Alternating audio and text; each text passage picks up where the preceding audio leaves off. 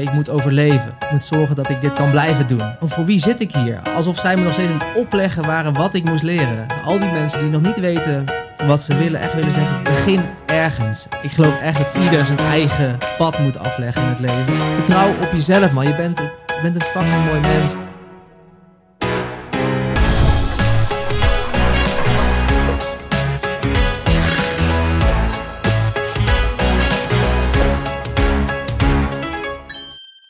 Alright, Chris. Yo. Daar zitten we voor de tweede keer in mijn compleet nieuwe studio. Dus voor de luisteraar, maar ook voor de kijker of wordt een kijker. Ik zou zeggen, check even de YouTube-versie, want er is heel veel veranderd de laatste tijd. Ik ben twee maanden ongeveer van de radar geweest. Letterlijk van de radar. Veel DM's ontvangen van mensen waar dat ik was. Nogmaals, als je wilt weten waar dat ik was, check de YouTube-versie. Want ik zit nu in eh, de studio die dat ik de afgelopen maanden heb gebouwd. En ik zei al de tweede keer dat wij met elkaar zitten. Want we hebben ongeveer een half jaar geleden een podcast opgenomen. En ehm, ja, dan weten mensen dat ook meteen niet altijd gaat alles goed bij alles wat je opneemt. niet. Nee, nee, nee. En de audio eh, ja, was gewoon in principe fucked up. En jij zei al van ja, dan heeft dat zo moeten zijn. En dan moeten we gewoon nog een keer bij elkaar komen. En dan wordt het nog een betere aflevering. Ik dacht wel dat we deze keer eerlijk zouden zijn, Sander. Dat, ja, je, je vond me eigenlijk gewoon niet inspirerend genoeg. Zei. Ja, ja, ik, ja. Ik dacht, nog, nou, die, spijker op masker, zijn die, masker zouden we nou ook weglaten, dacht ik deze keer. Precies, dus voor de luisteraar, dit wordt met de billen bloot vandaag. Ja. Ehm, Chris en ik kennen elkaar al een lange tijd, eh, zijn goed bevriend. Dus dit is geen eh, ontmoeting die voor het eerst plaatsvindt. Maar juist een heel mooi gesprek tussen twee makers, tussen twee creatieve ondernemers. Die aan het Met- zoeken zijn. Nou ja, wel inderdaad ook over de zoektocht die daarbij bij komt kijken. Waar ik het heel mooi vind bij jou. ehm, en dat heb ik al eerder een keer tegen gezegd. Dat ik echt het gevoel heb dat jij elk jaar op zoek bent ehm, om het pad wat de meeste mensen wandelen nog meer los te laten. En om echt je eigen stijl in zowel het maken als in het ondernemen te ontwikkelen. En ehm, Mooi, dankjewel. voor de mensen die Chris nog niet kennen, ehm, want ik ga daar nu natuurlijk een beetje gekscherend van uit, maar je bent natuurlijk vanuit de kern ben jij een filmmaker, zo zou ik je omschrijven, of überhaupt een maker. Hm. Maar zou je misschien, eh cliché vraag maar, zelf even kunnen toelichten wat je in de basis doet, zodat mensen begrijpen in welke wereld zich dit afspeelt? Zeker man, met alle liefde. Ja, in de kern profileer ik mezelf en ben ik eigenlijk een filmmaker. Dat is de vorm van verhalen vertellen die ik een paar jaar geleden gevonden heb. Waar ik voor mijn gevoel het meeste in kwijt kon. De beste manier om een verhaal te vertellen vond ik het toen. Ehm, en nog steeds vind ik dat een, een prachtig medium om, de, ja, om mensen te raken en om, om een boodschap over te brengen. Ja, Maar naarmate je ouder wordt en naarmate je meer leert over jezelf en over, over het makerschap, ben ik ook achtergekomen dat ik eigenlijk in het algemeen een maker ben en een, en een verhalenverteller.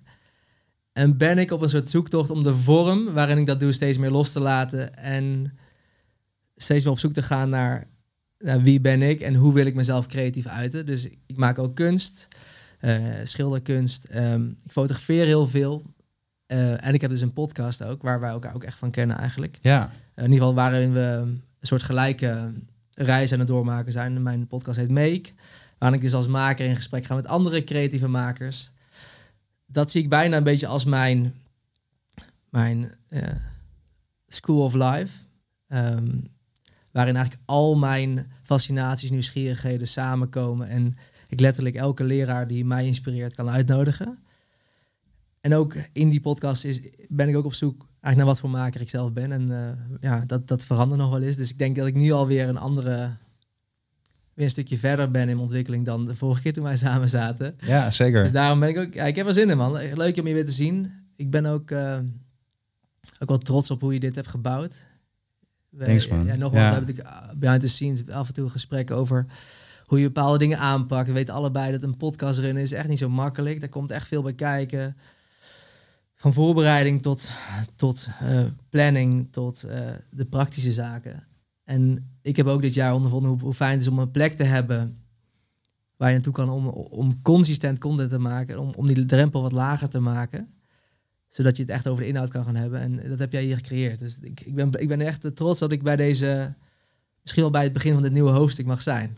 Ja, zo kun je het wel omschrijven. Nee, ik, ik had het ook letterlijk, en dit gaat eh, een beetje raar klinken, maar met niemand liever willen doen. Omdat ik zei, we hebben elkaar inderdaad door het podcast leren kennen. Ehm, maar vervolgens is daar een soort diepere connectie uit voortgekomen. Die enerzijds ik zie als vriendschap, anderzijds als een soort lotgenoten in een creatieve journey inderdaad. Ja, waarin ja. je tegen allerlei uitdagingen aanloopt. En ik zou ook tegen jou als luisteraar nu willen zeggen van dit gesprek als je zelf dingen creëert of aan het ondernemen bent of wilt gaan ondernemen, dan gaat het je heel veel vertellen over eh, het interne proces wat iemand beleeft wanneer je die reis begint. We hebben allemaal onze twijfels, we hebben allemaal onze onzekerheden. En online is het altijd heel erg makkelijk om van jezelf een beeld neer te zetten waarin jij een beetje eh, de hero bent. Mhm. Ehm, en dan komen dat soort topics natuurlijk niet aan bod. Maar wij kunnen inmiddels ook wel zeggen, nou ook heel veel andere cre- creatieven inderdaad hebben gesproken, dat iedereen op zijn eigen manier met eh, bepaalde uitdagingen worstelt. Of het nou praktisch inderdaad, van hoe krijg ik genoeg financiën bij elkaar om mijn eerste camera, mijn eerste podcastmicrofoon bij elkaar te krijgen. Tot aan gewoon onzekerheden van wil ik dit stuk content bijvoorbeeld wel naar buiten brengen? Of durf ik dit verhaal van mezelf wel eh, eh, aan een publiek te vertonen? En dat doe je met een onderneming natuurlijk ook. Van, dit is je eigen creatieve idee. En ik zeg altijd dan, dat voelt nog moeilijker dan financieel risico is creatief risico. Want daarmee leg je echt je, weet je wel, je, je ziel eigenlijk een beetje bloot voor de wereld. En als daar mensen iets van vinden, dan komt dat natuurlijk in het begin zeker knijteruit aan. Hoe heb jij eh, dat ervaren? Want een van de vragen die ik, weet je wel, die altijd op mijn, mijn tong brandt wanneer dat ik eh, met jou praat, is van wat is op dit moment in dat proces je grootste uitdaging? Of wat is afgelopen jaar je grootste uitdaging geweest bij het opzetten van je business? Je bent regisseur, je draait heel veel eh, filmproducties. Mhm. En daarnaast ben je inderdaad zelf aan het maken. Dus maak je kunst, maak je podcast, maak je video's. Ja, goede vraag. En ik denk dat we daar, daarmee ook al redelijk snel eh, bij de kern komen op ja, wat me bezighoudt en, en waar ik naartoe aan het bewegen ben. Ehm, ik denk in de kern, waar ik het meest tegen aanloop, is het feit dat je... Ooit begin je als maker gewoon met een, met een soort ehm, kinderlijke speelsheid. Een beetje een naïviteit van je, je voelt dat je ergens geïnteresseerd in bent. Je probeert wat en opeens heb je iets gemaakt. Of het nou een filmpje is of een foto of een, ehm, een kunstwerkje. Whatever it is. En dan voel je oh, dat, dat je daarvan geniet. Dat je denkt, oh, hier zou ik wel meer van willen. En dan, het voelt heel onschuldig op het begin.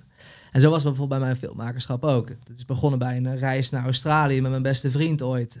Waarbij we een GoPro hadden gekocht twee weken voordat we gingen. En tijdens die reis merkte ik dat ik alleen maar die GoPro mee wilde nemen en alles wilde vastleggen. Ja, Dus zonder doel van ik ben een filmmaker en ik moet dit doen, maar echt vanuit een puur gevoel ervaren dat je, dat je bijna niet kunt stoppen om iets te doen. Zo'n vlammetje dat ontstaat. ja, En nou, dat, dat vlammetje kreeg ik dus voor, voor het filmmaken in Australië met die, met die lullige GoPro. Gewoon als ik er niet aan terugdenk, een GoPro met één wijde lens waarmee ik alles filmde. Dat zou ik nu met alle kennis die ik nu heb niet meer kunnen voorstellen. En Ja. dat is meteen misschien een beetje de valkuil. Hoe verder je dan op een gegeven moment groeit. En, en ik heb er toen heb het heel pad uiteindelijk voor gezorgd dat ik filmmaker ben geworden en daarvan kon leven en klanten kreeg. En, en dus hoe professioneler je wordt eigenlijk, hoe hoger de druk wordt, eh, hoe meer mensen ook hebben gezien dat je iets kan, hoe meer, hoe meer mensen ook iets van je gaan verwachten dat je dat kan, elke keer ook weer op, opnieuw delivered eigenlijk. En des te meer druk komt er dus eigenlijk te liggen op dat, dat eens zo onschuldige vlammetje. Ja. En eh, Eigenlijk zeg je van er komen steeds meer beperkingen bij. Want je zegt al van nou ik zou het niet meer met die GoPro doen. Dus het moet met een bijvoorbeeld dikkere camera. Er wordt het Ja, steeds echt- meer... ja, je, omdat je, je- leert ook steeds meer. Dus, dus je kunt bijna niet meer terug naar de naïeve, naïeve mindset die je op het begin had. Toen alles nog kon, want er waren nog niet zoveel regels. En hoe meer regels ik ben gaan leren, ja, hoe, ja, hoe gek ook, hoe soms hoe beperkend dat ook, ook klinkt. En ehm, dus eigenlijk concreet, zeker corona heeft daar ook wel een, een, een spoor in achtergelaten voor de corona was ik eigenlijk altijd heel erg vanuit mezelf gaan maken. En, en, en ging ik ook, wilde ik ook nooit, was ik heel kritisch in wat ik allemaal aannam qua klant. Ik wilde niet voor iedereen werken. Ik wilde verhalen vertellen die echt konden raken. Die, die mensen hun ogen konden openen. Dat was een hele duidelijke visie. Want ik wist gewoon wat voor soort, ja, wat, wat voor soort dingen ik op aanging. En eigenlijk na corona, de klap die, die dat mij gegeven heeft, naast wat financiële klappen op het begin, is een beetje dat ik een soort ehm, wake-up call kreeg. Dat je soms ook iets realistischer moet handelen. Want mijn financiën droogden op tijdens corona. En daarna ben ik eigenlijk veel meer dingen gaan aannemen. Toen het werk weer op me afkwam. Toen het werk weer terugkwam. Dacht, was ik al lang blij dat, dat er weer werk was. Ja. En eigenlijk is dat tot het einde van het vorig jaar heeft dat geduurd. Dus bijna twee jaar lang merkte ik dat ik vanuit een andere positie ben gaan maken. Niet meer vanuit dat vlammetje wat ik in Australië vond. En, dat, en vanuit mijn eigen creativiteit en originaliteit over hoe ik op mijn manier bepaalde verhalen kon vertellen. Maar veel meer vanuit, oké, ik moet overleven. Ik moet, eh, ik moet zorgen dat ik dit kan blijven doen. Ja, ja. En er is eigenlijk een soort verschuiving ontstaan bijna in mijn hoofd van ehm, dat ik heel veel dingen vanuit angst ben gaan doen, een beetje. Dus dat ik iets aan ben gaan nemen omdat ik had ervaren bij corona dat het ook opeens kan stoppen. Ja, en precies, daarvoor ja. dacht ik, en drie maanden daarvoor, toen, het, toen dacht ik altijd van, stel ik heb geen werk, dat gebeurde bijna nooit, dan ga ik werk creëren. Want zo deed ik het altijd. Zo heb ik mijn eerste klanten gekregen. Ik, heb, ik kan je de gekste verhalen vertellen. Die weet je nog wel van de vorige keer, denk ik Ja, ja, zeker. over hoe ik mijn eerste klant heb gekregen. En, en dat ik altijd bezig was met mezelf op, op, op ja, originele of misschien wel gekke, onconventionele manieren zichtbaar te Ja. maken. Als je dat als luisteraar wilt weten, hier komen we later even op terug. Want dit zijn hele goede tips, ook voor mensen die beginnen met ondernemen. Inderdaad, van hoe krijg je nou je eerste klant? En je hebt daar hele originele en bijzondere manieren voor om mens, meteen bij mensen binnen te komen. Maar dat laten we voor nu heel even tot later, want dit Ja. verhaal is, eh, ja... Dus ja, dat was, dat was echt op een gegeven moment toen ik dus de laatste maanden van dit jaar een beetje ben gaan reflecteren, kwam ik daar heel erg achter van, oh, ik wil zo graag weer terug naar dat vertrouwen dat, dat, dat ik weer ehm, weet wat mijn waarde is als maker, dat- ik weet wat mij uniek maakt en dat ik erop durf te vertrouwen dat dat een unieke waarde heeft voor allemaal soorten partijen. Maar dat ik niet meer alleen maar dingen ga aannemen omdat het moet, terwijl het, omdat heel veel van die dingen waren eigenlijk niet per se dingen die bij me pasten. Ja, Het waren klussen waar ik op leeg liep. Waar, waarbij ik stond en echt naar de tijd keek van... oké, ik, heb, ik heb bijna 600 euro verdiend. ja, Ik noem maar wat. Snap je? En dat is niet de plek waarvanuit ik wil maken. En het, natuurlijk snap ik, je moet altijd een balans zijn. In het leven moet je, hoeft voor mij echt niet alles leuk te zijn. Ik wil niet meer in die illusie leven. Maar ik heb wel geleerd dat de laatste jaren, met, na corona, zat ik te veel aan de kant van dat, dat dingen me leeg hebben gezogen. En ik wil weer naar, ja, terug naar de, de kant van vertrouwen. Ja. Eigenlijk. Dus dat is, dat is denk ik in, ja, in het kort of, of in het lang. Nou, want eigenlijk, eigenlijk omschrijf je dus van je makersreis is begonnen met wat je zegt dat die, dat die, die vlam of die spark of hoe je het ook wil noemen. In ieder geval, je krijgt dat gevoel dat iets je zo erg raakt en triggert dat je er eigenlijk niet mee wilt stoppen. En het helemaal wilt gaan ontdekken inderdaad van wat zit hier in. En met het bedoel ik eigenlijk wat zit er in mij. Want dat is wat je natuurlijk doet met jezelf uiten. Van wat er in je zit, dat breng je naar buiten toe. Daarom heet het ook uiten. En ehm, vervolgens zeg je van nou, dat deed ik eerst vanuit overvloed bijna. Van de, weet je wel, de opdrachten die waren er. Ik kon mezelf uiten bij de juiste klant. En daardoor kon ik ook vaak nee zeggen. En durfde ik ook vaak nee te zeggen. En bij corona heeft ineens het zaadje bij je geplant van hé, hey, maar eh, die overvloed die is nu niet meer. En vanuit daar ontstaat er een soort angst, waardoor je dus hele andere keuzes gaat maken. En dus ook een heel ander gevoel bent gaan eh, beleven. Zeker, man. Dat Ja. heeft echt ja, grote impact op hoe je je voelt, heb ik gemerkt. Ik, ik, eh, het heeft me echt minder gelukkig gemaakt. En ik merk, ik wil... En daarin is het weer zo'n soort reis naar binnen. En die ben ik een beetje eind december weer gaan doen. Eh, ik heb eigenlijk drie, vier weken niks aangenomen, geen werk. Ik, ik had gelukkig genoeg verdiend. Ben ik weer een beetje gaan, gaan luieren en eh, mezelf toestaan om niet per se iets te moeten. Ja. Eh, en ik had twee podcasts op de plank liggen. Ook niet per se mezelf forceren om die meteen te gaan editen. Maar gewoon dingen even op zijn beloop te laten. Uiteindelijk belandde dat in een soort schilderflow van drie weken. Waarin ik gewoon eh, ja, eindelijk weer dat, dat mocht doen van mezelf. ja. En niet zozeer om het schilderen, maar meer... ehm, ja, wat ik daar heel erg terug vond, is die... eh, dat pure plezier van het maken. Dat is iets... eh, dat is misschien mijn... wel mijn thema voor dit jaar. Om dat, dat zoveel mogelijk te gaan ervaren. Ja, want als je het zo omschrijft, dan is het eigenlijk ook, en dat is bij veel jonge mensen, natuurlijk korte versus lange termijn. Je zei van ja, de financiën, dat ging natuurlijk helemaal lekker, want je pakte alle opdrachten aan tijdens corona. En je zei toen straks tegen mij off-camera van nou, dat werd steeds meer en meer mijn hele weken zaten gevuld. Dus wat dat Nou, betreft. je wordt hebberig bijna. Dat is wat ik, wat ik zo straks Ja. zei. Is dat je dus... Oké, dan heb je bijvoorbeeld vier draaidagen. En dan verdien je zoveel per, per week. En dan had je dus twee, had ik twee dagen vrij. En dan dacht ik, oh lekker, dan kan ik, kan ik die gebruiken om iets voor mezelf te gaan doen. Ja, Om op adem te komen of om om mezelf te vullen met eigen ideeën. En dan kreeg ik een dag van tevoren alsnog een, eh, een last minute aanvraag van... Hey, yo Chris, eh, kan je misschien eh, toch morgen last minute schieten? Krijg je dit, dit bedrag voor? En dat ik dan meteen dacht, oh, dat is wel echt lekker. Het is toch, toch weer zoveel euro. En dat ik die verleiding bijna niet meer kon staan. Dus dat ik bijna een soort andere mindset raakte dan, dan voorheen. Alsof ik een andere motor kreeg. Iets anders wat me dreef Ja, dan, ja. Dan, dan, dan hoe ik oorspronkelijk was begonnen. En, en ehm, ik zeg niet dat het per se slecht is. Ik, ben ook heel, ik heb heel veel geleerd van vorig jaar bijvoorbeeld. En eh, ik heb heel veel nieuwe spullen niet kunnen kopen. Ik heb heel veel mooie gear waarmee ik eigen, eigen shit ga maken dit jaar. En ik snap, dat heeft ook weer... Dat komt ook deels doordat ik zo hard gewerkt heb vorig jaar. Dus alles heeft met elkaar verbonden. ja. Maar ik vind het wel belangrijk om af en toe bij te sturen. Wat is de takeaway die je hier, als je naar eh, mijn publiek zijn natuurlijk voornamelijk jonge ondernemers of mensen die, young professionals die willen groeien. Eh, wat zou je hen willen meegeven naar aanleiding dus van eh, je analyse van het afgelopen jaar? Dus je zegt van hey, je hebt een soort weegschaal. Eh, aan de ene kant creativiteit, passie, eh, weet je wel, die positieve energie. Anderzijds het gedeelte financiën en ook de, de business laten draaien. Want dat is het natuurlijk ook vaak. Je hebt daar een soort fine line tussen van hoe maak je die balans. Ja, wat is daar nu je inzicht wat je eruit hebt gehaald? ik denk heel goed weten wat jouw stip op de horizon is of zo. En al is het maar voor dat jaar. Ik stel je zegt aan het begin van het jaar, mijn belangrijkste stip is, is om dit jaar een keer een ton om te zetten. Ik wil gewoon ervaren hoe, hoe, het is om dat te doen. Ja, Dan, dan kan je daarna handelen.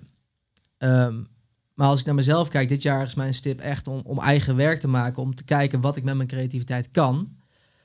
Dan is het voor mij nu noodzakelijk om te berekenen, dat heb ik vorige week gedaan. Oké, wat zijn nu mijn maandlasten? Wat zijn echt mijn vaste kosten? Hoeveel heb ik dan echt elke maand nodig? En ik heb het ruim gedaan.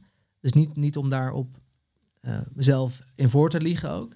Echt goed ervoor gaan zitten. En op basis daarvan kreeg ik heel veel waardevolle informatie. Waardoor ik nu weet hoeveel dagen ik eigenlijk per maand echt moet werken. Of wat er binnen moet komen. En wat er aan tijd overblijft daarnaast om voor vrij in te vullen. ja, Dat is, dat is voor mij een specifieke les. Maar ik denk dat de grotere les zit daarin dus... bepaal voor jezelf wat, wat, wat, wat voor jou belangrijk is deze periode. Weet je, waar ga jij je focus op leggen? Ehm, want daardoor creëer je een soort kader voor jezelf... waarmee je makkelijker bepaalde keuzes kunt maken, denk ik. Bijvoorbeeld één ding wat ik dus nu anders ga doen dan vorig jaar. Vorig jaar had ik niet zo'n stip op de horizon. Had ik gewoon, eh, werd ik constant verleid door elke keer die extra klus en het extra geld. Maar nu heb ik een heel duidelijk kader van ik, ik wil eigenlijk zoveel verdienen, dan is het goed. En ik heb nu tegen mezelf gezegd, bijna een soort afspraak met mezelf. Elke als ik nu meer kan verdienen dan dat, of ik hoef niet meer te verdienen dan dat. ja, Bijna zo erg dat ik het niet, niet van mezelf mag. Dat ik nu al heb afgesproken dat als het gebeurt, kies ik toch eerst voor mezelf dan voor het extra geld. Want dat is niet mijn focus. ja. Snap Dus je? eigenlijk wat je zegt is dat je eh, duidelijke doelen voor jezelf hebt gesteld. Ik noem het stel dat ik het doel heb om eh, fit te worden. Fit op 1 januari. eh, hebben mensen misschien wel op mijn socials gezien. Eh, zeker, ja. Nou, dat, was, dat is ook zo'n soort van eh, niet noodkreet of een... een het is meer van je merkt inderdaad op het duur dat je wegdraait van nou, wat je eigenlijk wilt. En dat merk je door middel van je gevoel inderdaad. In mijn geval, ik begon gewoon minder fit te worden. Je, je zit minder lekker in je vel. Ehm, en doelen stellen klinkt altijd zo easy. Van, eh, jij vroeg het me ook in jouw podcast. Ja. Van nou bijvoorbeeld bij de next step. Van hoe begint zo'n traject dan bijvoorbeeld? Ik zei van nou het eerste is altijd bepalen wat je wilt. Wat is je doel? Want anders dan inderdaad, ja, welke keuze ga je dan maken? Ja, Eh, als je inderdaad voor puur zegt van nee, we gaan focussen op financiën dit jaar. Eh, we willen een ton eh, omzet of winst draaien. Dan ga je andere dingen doen wellicht dan wanneer dat je zegt van hé, hey, ik wil gewoon vier passieprojecten per maand doen. En inderdaad, ik reken mijn kosten uit en verder is dat prima. Dat is mijn doel voor dit jaar, want daar word ik gelukkig van. Ehm, en dat brengt dus ook focus aan inderdaad. In welke dingen doe ik wel, welke dingen doe ik niet. Eh, ik ben er wel van overtuigd van die twee kunnen ook hand in hand gaan natuurlijk. Van je kan ook en ehm, gewoon een goede business draaien financieel gezien en ruimte voor passie inbouwen. Maar ja, daar zit wel een soort glijdende schaal in. zeker. Ja. Eh, en die is wel heel interessant. Ja, maar nu heb ik voor, nu ben ik mijn leven veel meer aan het inrichten op het bewaren van die balans, weet je wel. Vorig jaar heb ik meer als een soort kip zonder kop, bijna als een soort trechter, kwam alles Ja. binnen, omdat ik mijn angst was dat er misschien niks meer binnen zou komen.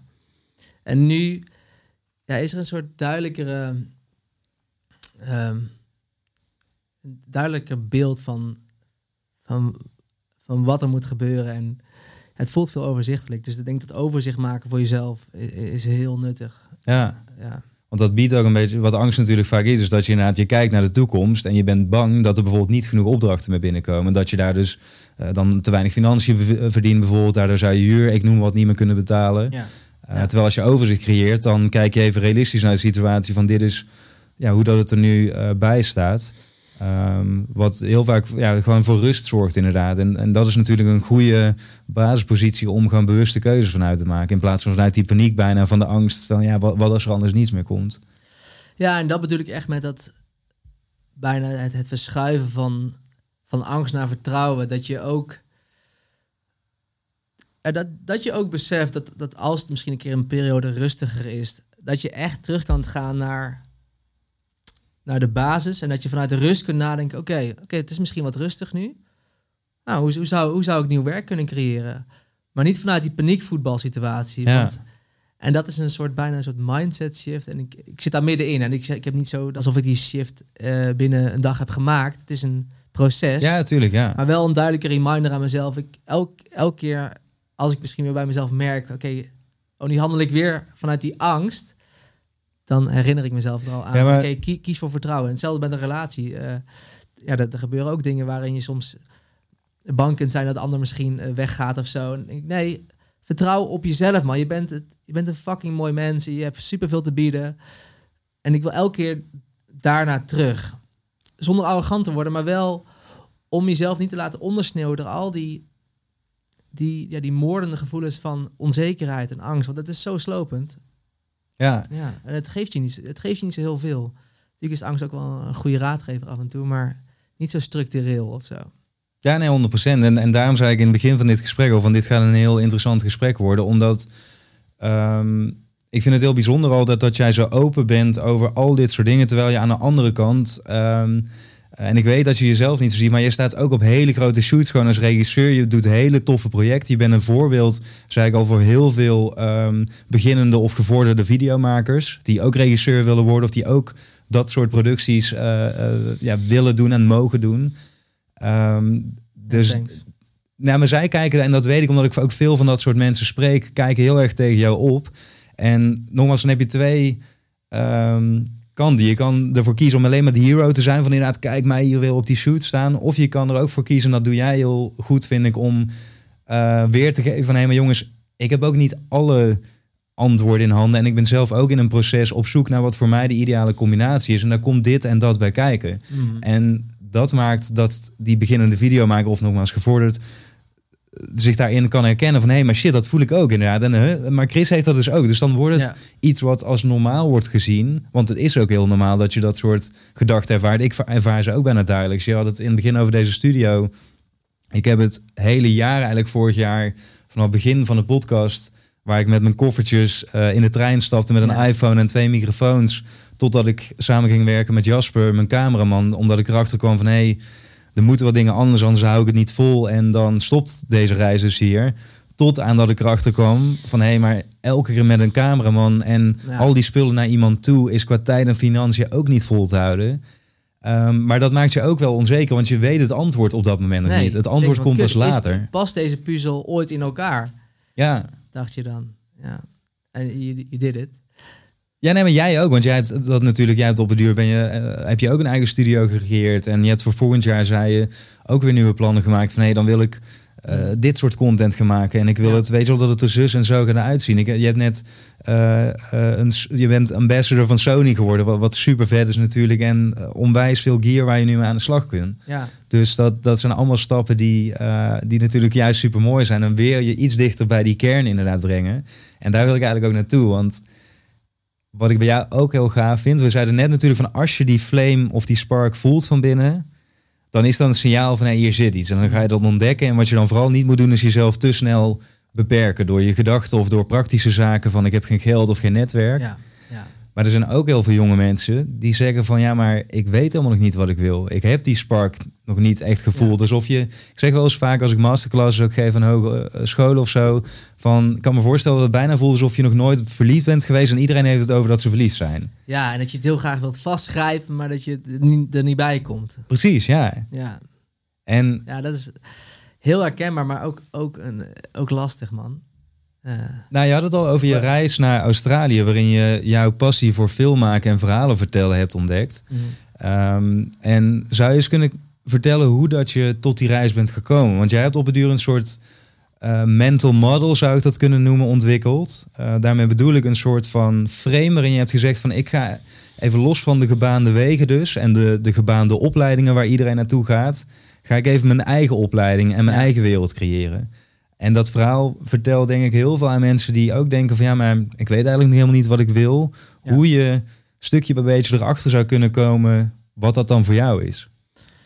Ja, en, en, en daarin, dat is ook echt iets van mijn reis waar ik heel trots op ben. Wat in ieder geval mij heel veel gegeven heeft. En ik weet zeker dat, dat dit specifieke voorbeeld niet voor iedereen werkt. Maar ik denk dat er wel een paar belangrijke eh, leerpunten misschien in zitten. Want, want waar het voor mij echt om is gegaan is, is experimenteren. Durven het leven te zien als een, als een, een speeltuin, als een bijna een ontdekkingsreis waarin je, waarin je alles, een hele hoop mag proberen eigenlijk. En, eh, en toen ik dat voor het eerst eigenlijk ben gaan doen, is eh, na de middelbare school, eh, wat ook best een moeizame periode was, al de clown uithangen, eh, VWO wel of niet halen, uiteindelijk wel gehaald. ehm, ben ik eigenlijk twee jaar beetje op reis geweest. Heb ik hele mooie, mooie reizen gemaakt. Eerst een half jaar Zuid-Afrika, daarna Australië, waar ik dus het filmmaken ontdekt heb. En uiteindelijk kwam ik terug na, na twee jaar weg te zijn geweest. En toen dacht ik, kijk, nu is het wel klaar. Ik moet eigenlijk wel weer gaan. Ik moet eigenlijk wel een beetje weer in de realiteit komen en misschien gaan studeren. Ik, ik woon in een, in een dorpje in, in Brabant. En eh, ik kwam daar elke keer terug van die reizen. En ik dacht, wat, wat staat hier eigenlijk stil? Wat, wat, wat, waarom gebeurt hier niks? Dus ik voelde wel, ik wil, als ik in Nederland ga wonen, wil ik wel ehm, naar een plek waar er meer gebeurt. Dus Ja. ik ging naar Amsterdam en ik besloot eh, daar te gaan studeren. Media en cultuur aan de UvA. Media, want ik had dus een beetje dat film ontdekt. Dacht, daar zit misschien wel iets. En ik kwam er dus aan en ik, eh, ik begon met, met frisse tegenzin aan die studie. Want ja, ik had er niet echt zin in. En eigenlijk al vrij snel een half jaar dacht ik al van... Eigenlijk bij het eerste, eerste tentamen al van... Oh, wat doe ik hier? Het voelde gewoon al niet als mijn manier van mezelf ontwikkelen. Alsof ik heel erg gevangen zat in de dingen die ik moest doen. Terwijl mijn hoofd aan het dromen was over start-ups en over shit die ik kon gaan maken. En ja, ja, mijn hoofd wilde ergens anders zijn, maar ik moest met mijn lijf en alles moest ik dingen doen waar ik geen zin in had. En totdat die ideeën eigenlijk zo concreet werden dat ik op een gegeven moment na een half jaar naar mijn moeder ben gestapt en gedurfd heb om te zeggen van mam, ik heb nagedacht. Ik denk dat ik nooit meer wil gaan studeren. Ik wil stoppen. Maar ik heb wel een plan. Ik, ik wil eigenlijk een eigen studie gaan beginnen. Dat, dat is mijn, mijn globale idee. Ik wil eigenlijk... Nog niet gaan lachen. Please, please luister even naar me. Ik wil eigenlijk een jaar nemen om een soort van mijn eigen studie op te richten. Maar wat ik daarmee bedoel is dat ik, dat ik ga bedenken wat ik graag zou willen leren. Waar ik gewoon nieuwsgierig naar ben. Iedereen is ergens nieuwsgierig naar. En ik ging dat voor mezelf bedenken. Dan ga ik manieren bedenken over hoe ik dat zou kunnen leren. Ik geloof echt, man, dat dat, dat, dat me iets gaat geven. Ik weet nog niet wat. Ja, En zij is gewoon een hele, ja, een hele mooie vrouw. En ook staat voor heel veel dingen open. Maar ze is ook wel ja, streng maar rechtvaardig. Dus het is niet per se dat, dat alles mag. Maar ze vond het wel een interessant idee. En ze zei van, nou lieverd, ehm, is goed, gaan we doen. Ik wil je ook de eerste tijd wel financieel supporten. Maar ik wil wel dat je over een jaar op je eigen benen kan staan. Dus daar, daar, daar begon een soort challenge. En ik ben het, die uitdaging aangegaan. En... ehm, en wat het me heeft geleerd is dat ik. En toen kreeg ik eigenlijk alle vrijheid om. Om mezelf te gaan ontdekken. Om, te- om te gaan ontdekken wat ik leuk vond. Eigenlijk Ja. Stond ik op die plek waar heel veel van die jonge, jonge mensen die jij spreekt ook op staan. Wat de fuck moet ik nou met mijn leven? Je weet ik wel wat dingen, wat je, je weet wel iets over wat je kan en wat je niet kan. Maar je weet niet concreet wat je daar misschien mee kan. Of in welke vorm je daarvan zou kunnen leven. Ja, eigenlijk zeg je van, van inderdaad die eigen studie van ik wil juist nog alle, wat natuurlijk vaak gebeurt naarmate je ouder wordt, is hoe ouder je wordt, hoe minder fantasie, hoe meer grenzen er en barrières er worden opgetrokken. En voor je het weet ben je 18 en dan zie je eigenlijk het al niet meer zitten, ben je gestopt met ontwikkelen en blijf je de rest van je leven een beetje in dat, dat frame wat al om je heen is gebouwd zitten, omdat je er niet meer uit kunt komen. Ja, en wat ik mezelf echt heel erg heb toegestaan toen van oké, ik weet een jaar lang misschien niet wat ik zou willen, Maar ik sta me- mezelf in ieder geval toe om alles te proberen wat ik kan bedenken. Ja. En dat ging ik ook echt doen. Ik begon een soort blog, chrispauw.com. En dan ging ik gewoon een beetje schrijven over dingen die ik had geleerd of wat ik meemaakte. Ik begon met mijn iPhone toen filmpjes te maken. Ehm, ik begon te gaan, eh, me op te geven voor spreekavonden. Dacht ik ook een, misschien een vorm van verhalen vertellen. Ging, ging ik gewoon random ging ik een verhaal schrijven en dat op een podium vertellen. Ehm, ik begon mensen uit te nodigen om op koffietjes mee te gaan drinken. Ik begon eigenlijk allemaal dingen te gaan proberen en te doen. Ehm, hout bewerken, een keer een keer een tekening maken, whatever. Ja. Nou, wel allemaal manieren om jezelf te uiten dus. En daar komen, daar komen eigenlijk al allerlei life skills, noem ik dat dan vaak bij kijken, die heel belangrijk zijn voor elk persoon. Ja, Van het inderdaad jezelf mondeling verwoorden naar iemand anders, tot je netwerk opbouwen. Want dat doe je, weet je wel, je vraagt iemand bijvoorbeeld om hulp of om dat koffietje te doen. Maar daar ontstaat natuurlijk weer een soort van connectie waaruit weer iets nieuws kan groeien. En daarbij, je moet over je eigen angsten of onzekerheden heen stappen om dat überhaupt te kunnen doen. precies. de voorwaarden of de omstandigheden, wat jij zei met je iPhone of waarin je kunt maken, zijn ook heel bazaal. Dus daar kun je nog niet op vertrouwen, zeg maar.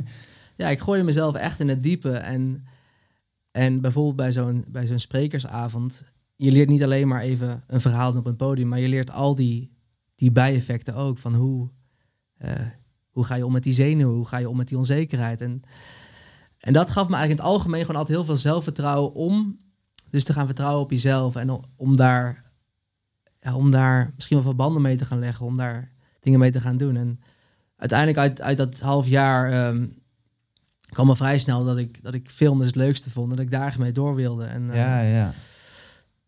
ja, dus voor mij werd het vrij snel duidelijk welke richting ik op wilde. Dus had ik misschien een soort geluk. Hoe Eh, belangrijk, vraag ik me af, was die dat je moeder had gezegd van je krijgt een jaar. Dat er wel een duidelijk tijdsframe was. Want de valkuil is natuurlijk als je zegt van ja, ga wat dingen uitproberen. Dat iemand, eh, ik noem even heel gechargeerd, maar met een pa- pak pils op de bank belandt en een jaar niets gaat doen. Ja, en Eh, daarom zeg ik misschien ook wel, misschien werkt het ook niet voor iedereen. Want je wordt wel heel erg geconfronteerd met je eigen wilskracht, je eigen discipline. En dat is er wel voor nodig. Want ik, ik zal ook eerlijk zeggen, die, het was niet zo dat, het meteen, dat ik meteen als een raket de lucht inschoot. Het was heel erg zoeken. Het was heel erg, heel erg Ja. raar begin. En dat ik thuis zat en dat denk ja, oké, hoe moet ik dan mijn dag in gaan delen? En dat ik het op het begin echt per 10 minuten ging opschrijven wat ik dan ging doen. En, en erachter kwam, oh, dat werkt ook niet. Ehm, maar dat je ja, dus echt leert, oké, hoe, hoe kan je jezelf motiveren om tot shit, ja, om shit te gaan doen, want niemand anders gaat je vertellen. Dus daarom zeg ik, het is misschien niet voor iedereen weggelegd. Ik denk Eh, wel dat als je dat. Ik, ik heb laatst een interview geluisterd met een hele bekende cabaretier, echt wereldwijd bekend. En ik zit niet zo in die wereld, dus ik kan zijn naam. eh, Russell nog iets. Ehm, maar zijn vader had dus ook tegen hem gezegd toen hij had uitgesproken van nou, ik wil comedian worden, eh, stand-up comedian. Toen zei hij van oké Russell, je bent nu 18 jaar oud. Je krijgt een jaar de tijd om alles eraan te gaan doen om dat te worden. Want als je zo'n doel Mhm. stelt zoals dit, dus niet het minste, dan moet je er ook vol voor gaan en weet je wel, alles op alles zetten. Als je na dat jaar eh, er niet van kunt leven of niet daar bent waar je bent, Mhm. dan ga je hier ergens in Engeland was het weet je wel, een beetje zo'n zo'n eh, sloppenwijk, eh, Ja. om het zo te noemen. Dan ga je hier ergens werken. Maar tot die tijd inderdaad, ga je gang. Je, je krijgt van mij de ruimte. Ja, nee, dat is inderdaad, als je het, ja, het zo, zo lang geleden, maar als je er zo op terug kijkt, het gaf me echt wel een soort van push om het te gaan fixen. Ik, bijna Ja. zo'n bewijsdrang en een, een extra motivatie van, oké, I got this. En ik, en ik ga er alles voor doen. Ik ga, daar, ik, ga daar, ik ga daarvoor vechten of zo. Dat helpt denk ik wel. Het is altijd een beetje die balans tussen ehm, ja, vrijheid en, en, en controle of zo. Van, of ehm, vrijheid en loslaten. Ja. Nou, want wat je eigenlijk hebt gedaan, en dat vind ik het interessant, want ik denk hier veel over na. We zijn natuurlijk allebei liefhebber ook van de Ron Simpsons manier van denken. Van hoe bouw je nou sterke concepten. Ehm, voor de luisteraar even een soort spoedcursus, maar je hebt natuurlijk allerlei ideeën de hele dag door. Van, oh, ik zou wel eens dit kunnen doen of dat kunnen doen. Mm. En Ron zegt eigenlijk heel simpel van, nou, een concept is een idee, maar dan vanuit alle kanten bekeken. En daardoor kun je het duidelijk aan iemand anders uitleggen. Dus Ja. het is een framework. Ja. En op het duur bedacht ik me ineens, ik denk van, hé, maar het valt me ook op dat heel veel mensen, ook waarmee ik samenwerk, ehm, of klanten, het heel moeilijk vinden om in een brei aan informatie structuur aan te brengen. En wat doet een opleiding voor je? Dat is natuurlijk een concept en een framework waarin je zegt van hé, hey, een opleiding of een studie, er is een duidelijk punt A. Dat is het instappunt. Soms moet je uitgeloot worden of je doet een toelating. Maar in ieder geval, wij bepalen een punt A voor jou. We stippelen een hele route uit. Ja, En als jij maar hard genoeg werkt, dan kom je aan het einde op punt B eruit en dan heb je X of Y. En voor ons mensen is het natuurlijk heel fijn, want dat is de houvast en de zekerheid waar we de hele tijd naar op zoek zijn. Van ik kan vier jaar lang in dit framework stappen. Ja. Dat geeft me een identiteit, want ik ben student en ik werk, eh, weet je wel, aan mijn leven. Ehm, ik weet wat ik krijg als dat ik eruit kom en wat als ik maar hard genoeg werk. Maar eigenlijk wat jij zegt is voor sommige mensen of voor veel mensen dat misschien juist wel de frustratie en waar ze niet naar op zoek zijn. Want ze willen juist eigenlijk even kunnen loslaten en gaan zoeken van ja, maar waar zit het voor mij? En dat heeft niks met die vastigheid in het begin te maken natuurlijk. ja, dat is interessant. Want jou heeft natuurlijk wel eigenlijk veel gegeven. Jij, jij floreerde wel redelijk goed in dat systeem volgens mij. Of jij kon het wel redelijk goed aan, toch? Nou, wat het mij heeft gegeven is omdat ik MBO deed. Jij zei net dat je VWO deed. Mhm. Ehm, is als MBO had ik in ieder geval altijd het gevoel. Ik zeg niet dat dat zo is of dat heel veel mensen dat vinden. Maar ik had het gevoel dat ik altijd werd gezien als degene die niet slim genoeg was om te Ja, studeren. Die iets met zijn handen moest gaan doen. En ik kreeg daar inderdaad een enorme bewijsdrang eh, door. Alleen, ik heb dat hele eh, opleidingssysteem inderdaad doorlopen. Dus MBO naar HBO, HBO naar de universiteit, eh, master gehaald. En ik eindigde met een burn-out. En ik zeg altijd, op duur kwam ik tot het inzicht dat dat kwam omdat ik het alleen maar door vanwege externe redenen heb gedaan. Ja. Dus elke keer als je een niveautje op de maatschappelijke ladder omhoog klimt, krijg je allemaal schouderklopjes van je omgeving. Van hé hey man, wat goed. Ja. Je bent nu van MBO en eens naar HBO. Ja. Omdat we daar waarde aan hechten. Eh, en het inzicht wat het mij eigenlijk vooral is heeft gegeven, is dat ik totaal geen waarde hecht aan al die maatschappelijke laddertjes. En ehm, weet je wel. Die prikkels van buitenaf. Maar dat het inderdaad wat jij zegt erom gaat van ja, maar wat, waar krijg ik van binnen die eh, energie van en dat gevoel? Ja. Ja, als ik echt als ik eraan terugdenk, is dat waarom het misschien voor mij gewerkt heeft. Ik snapte bijna niet waarom ik gewoon niet vooruit te branden was op die studie. En, het, en ook al had ik die studie zelf gekozen, ik had zelf gekozen van oké, ik ga me hierin verdiepen. Ik kies dit kader. Ja, Zat ik er altijd met het idee van, voor wie zit ik hier? Alsof zij me nog steeds aan het opleggen waren wat ik moest leren. Terwijl mijn hoofd andere gedachten had. Dus, dus het kan misschien achteraf ook een kwestie zijn geweest dat ik niet de juiste studie heb gekozen. Dus dat ik niet vanuit mijn intrinsieke motivatie heb gekeken wat ik echt wil leren. Of dat er gewoon geen curriculum is wat aansluit op, mijn nieuwsgierigheid. En daarom dacht ik, ik, ik moet dat zelf gaan bedenken. Ik moet zelf... ehm, ik weet zelf het beste, zeg maar, naar welke onderwerp ik echt intrinsiek nieuwsgierig ben en, en, en motivatie voor voel om me echt in te verdiepen. En mezelf Ja. uren en dagen in te verliezen. En daar heb ik denk ik in mijn leven de meeste groei doorgebracht. Toen ik dat, toen ik die ehm, de vlammetjes in mezelf vond en dacht van, wow, hier ga ik op aan. Hier wil ik alles voor geven. en zo geleerd herkennen inderdaad. Dat dat dus hetgeen is. Want wat vaak mensen dan doen, is stel je ontdekt ineens, eh, nu als luisteraar, van nee, inderdaad, een film maken, daar, daar voel ik iets bij. Of eigen content maken. Dan komt eigenlijk direct op die ene gedachte van hey, ik voel er iets bij, komt je ratio natuurlijk naar boven die zegt van ja, maar kan ik dit wel? Of die anderen zijn natuurlijk al veel beter. Of heb ik überhaupt wel iets te vertellen? En ik weet wel allemaal van dat soort gedachten. Eh, waardoor je het heel snel ook weer onder het tapijt kan schuiven en denkt van nou, ik blijf gewoon, weet je wel, in mijn lane. Dit is gewoon wat ik doe. Zo kennen mensen mij ook. Dus als ik ineens iets anders ga doen, levert dat ook weer reacties Ja, van anderen op. Nee, zeker. Dus dat en dat vind is ik sowieso ja, iets, ja, denk ik, waar wij ook veel over nadenken en waarmee we ook veel geconfronteerd worden, is hoeveel we eigenlijk bezig zijn met anderen. En laat ik het op mezelf betrekken. Ehm, ja, hoe moeilijk het is om je daar helemaal van los te koppelen. Om echt vanuit jezelf na te denken, oké, wat, wat, wat, wat wil ik nou met mijn leven? En, en ehm, dat als je voelt dat je ergens enthousiast van wordt, dat je daar ook voor durft te gaan. En dat is, en dat zou ik iedereen gunnen om, om dat zoveel mogelijk te gaan doen. Dat je echt denkt, oké, oh, hier ben ik nou echt heel nieuwsgierig naar. En ik durf hiervoor te kiezen, whatever iemand daar ook van vindt, weet je. Want who who cares uiteindelijk? En dat, is, Ja. en dat is ook iets wat ik nu tegen mezelf zeg. En blijf zeggen elke keer. Ja, Nou, omdat het natuurlijk geen. ehm, ik denk dat dat heel belangrijk is. Als je dit nu luistert of bekijkt. Het is geen rechte lijn naar boven natuurlijk. En dat is precies eigenlijk wat ik bedoel met onze zoektocht en jouw zoektocht ook. En wat je Zeker ook omschrijft. nee. Is dat juist door ervoor te kiezen om dat proces aan te gaan. eh, weet je wel, ten eerste better enjoy the process, want anders, weet je wel, van die paar mijlpaaltjes, dat kun je ook beamen van bijvoorbeeld, uh, oh, ik heb zoveel luisteraars voor mijn podcast, of oh, die, uh, ik ben die ambassador van Sony. Natuurlijk is dat vet, maar wanneer de rest van het proces, dat, dat, dat je dat zo ruk zou vinden, zou je het dan niet overleven, zeg maar. Weet je wel, dan hou je het niet vol. En dat is bijvoorbeeld bij mij toen gebeurd in die advocatuur.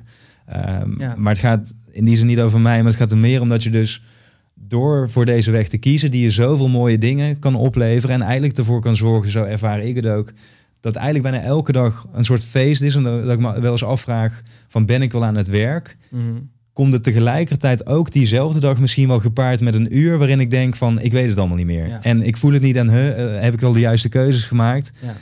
Dus dan kom je weer bij die glijdende schaal van ik sta misschien weet je, acht uur per dag denk van ja weet je wel ik, ik leef mijn droom. En twee uur kan ik me ineens voelen of soms wel ineens een hele week dat ik denk van ja. Ik weet het niet meer. En uh, dan word je onzeker en dan voel je het even niet. En dat hoort er dus ook een beetje bij. Dat zeg ik heel vaak tegen mensen die dan niet weten wat ze nog willen doen. En dan zeggen ze wel tegen mij: Oh, ik ben zo jaloers dat jij hebt gevonden dat je filmmaker bent. Dat je hebt gevonden wat je wilt doen. En dan zeg ik: Ja, dat snap ik. Dat ben ik ook heel blij mee. Maar alsjeblieft weet dat ik eigenlijk nog altijd net zo zoekend ben als jij. Ja, ik voel me nu thuis in het filmmaken. Maar ik ben elke dag nog steeds op zoek naar naar ja, wat ik misschien liever zou doen of wat ik, uh, ja, wat ik nog meer zou willen doen. Weet je, het is, het is, een, het is inderdaad een, glijdende schaal. Het is een blijvende, het is een blijvende zoektocht. Zo zie ik het echt. Ja. Als we dan even fast forward gaan naar, uh, want we hebben nu natuurlijk de, de uh, uitdaging gehad. Ik vroeg je dan in het begin van wat is op dit moment of wat was afgelopen jaar je grootste uitdaging? En die komt elk jaar natuurlijk wel inderdaad in een bepaalde vorm terug. Tuurlijk, ja. Um, daarna zei ik van, nou, überhaupt, als je nog niet eens weet waar die spark van aangaat, dan kan je dat proces eigenlijk nog niet starten. Dus hoe kom je, uh, hoe kun je daar dan wat meer achter komen? En wel wat jij zei, dat is natuurlijk voor ieder persoon anders. En voor sommige mensen is een studie juist de perfecte plek om te zijn. Dus... Maar ik denk dus, en misschien om dat, dat, dat hoofdstuk nog even af te sluiten. Ik denk dat er gewoon altijd een paar stappen zijn die je altijd kunt nemen. Of het nou een studie is, of dat je nou ook een soort een vrij pad gaat afleggen. Ik denk jezelf toestaan om in ieder geval verschillende dingen te proberen. En om, om, al is het maar één dag of één uur. Maar dat je echt even in contact komt met datgene. Dat je zelf dat echt toestaat. Dat gaat je altijd iets opleveren. Al is, het, maar, al is het maar een dikke nee. Oh, dit is het dus niet. Snap je? Dus, ja, zeker. Dus, ja. Uh, ja, daarin zou ik sowieso iedereen willen aansporen. En ook al doe je die studie en je hebt het daar heel zwaar mee. Er is misschien wel één nacht per week dat je wel vrij hebt. Dan kan je, kan je dan een keer proberen. Ja. Of een keer een avontuur, een uurtje. Ik vind dan inderdaad, je zei al van, ik zag het als een experiment. En het belangrijke vind ik, door het als een experiment te zien, kun je niet falen. En daarmee bedoel ik dat de uitkomst, of je uiteindelijk zegt van nee, dit is mm. niet voor mij, of yes, dit is het. Dat is waarvoor je het doet. Je doet het niet alleen maar voor de uitkomst, ja, dit is het voor mij, en anders is het niet uh, geslaagd. Um, anders zou het een hele makkelijke zoektocht zijn. Ja, natuurlijk, precies dat. En anderzijds, wat je zei, door jezelf bijvoorbeeld een jaar de tijd te geven. Nu eh, noemde jij dat bijvoorbeeld bij die uitgebreide zoektocht. Maar ik doe ook wel eens vaak dat ik eh, bijvoorbeeld met de podcast. Eh, ik heb mezelf tien afleveringen de tijd gegeven. En daarna pas mocht ik een oordeel vellen. En wat dat bij mij deed, maar wat het ook voor veel van ondernemers doet waarmee dat ik werk, is dat het je even de ruimte geeft om die eerste tegenslagen te verwerken die je allemaal, weet je wel, tegenkomt. Zonder meteen te denken van ja, zie je wel, dit is niet voor mij. Of zie je wel, ik kan dit niet. Dat al die onzekerheden worden bevestigd. Exact. Want anders is dat direct wat je doet. Dus eh, meteen die, die onzekere gedachten, die bevestig je. En je zegt nee, dit is dus niet voor mij. Je laat het weer vallen en on to the next one. Ja. En door jezelf even die wat langere periode te gunnen en daarna ook objectief te kunnen kijken van nee, maar inderdaad vond ik het de meeste van die tien afleveringen bijvoorbeeld leuk. Uh, weet je wel, wil ik hiermee door? Uh, als ik ermee door wil, wat zou ik dan kunnen aanpassen om het voor mezelf ja nog wat um, makkelijker of soepeler, of hoe je het ook wil noemen, te maken.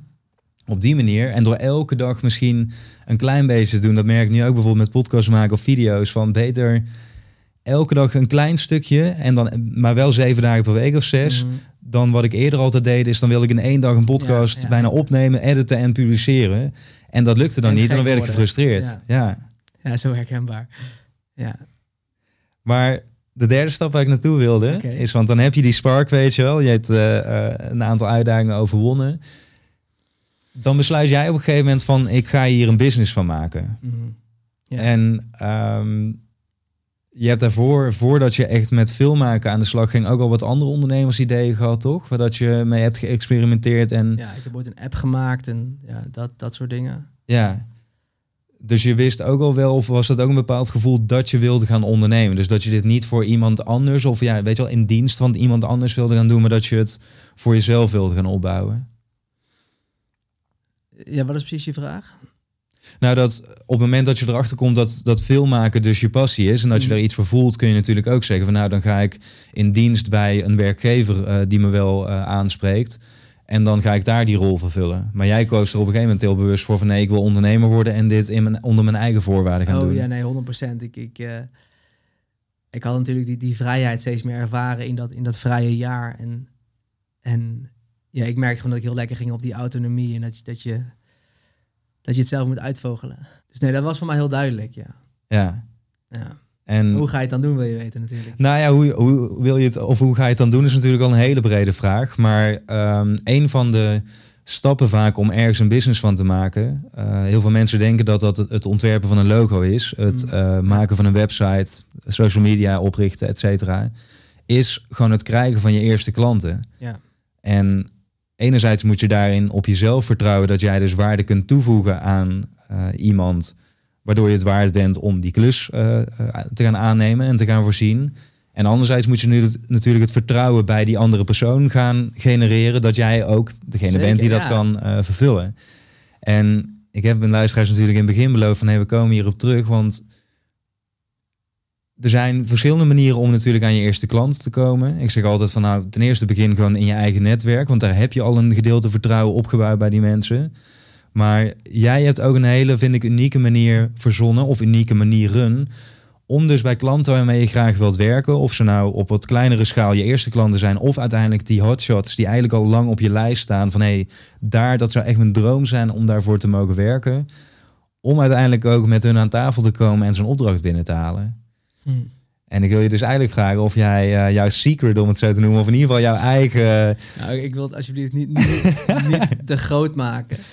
Ehm, maar ja, als ik erover nadenk, vind ik het ook wel grappig dat het, dat het me zoveel heeft opgeleverd. Ehm, ik vind het altijd moeilijk bij zo'n verhaal waar je dan moet beginnen, maar Nou, kan je eens een voorbeeld van, want ik weet bijvoorbeeld het verhaal van ehm, Michael Belarczyk, vind Ja. ik een hele toffe Nederlandse ondernemer, heeft het ook veel over persoonlijke groei. ja, Heeft mij in die periode dat ik in de advocatuur helemaal vastliep, eh, veel geholpen. Ehm, eh, en je noemde dat verhaal bijvoorbeeld hoe dat met hem was gegaan, want je hebt veel met hem samengewerkt of Ja. vaker met hem samengewerkt.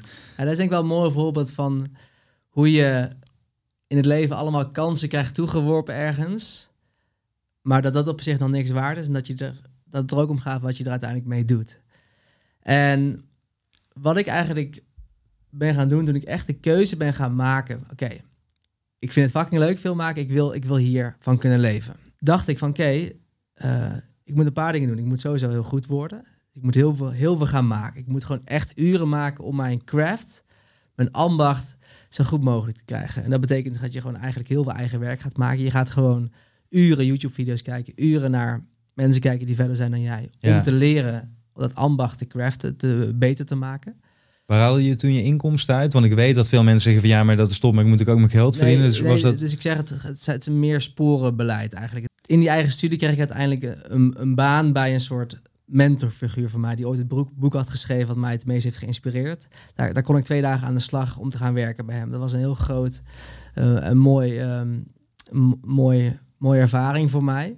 Dat ik voor mijn, ja, een van mijn helden mocht gaan werken. Dat deed ik twee dagen per week. En Wie was dat? was Sietse Bakker was dat. Sietse bakker. Ja. heb ik toen een jaar lang gewerkt en eh, daarmee kon ik eigenlijk toen mijn basisinkomen verdienen.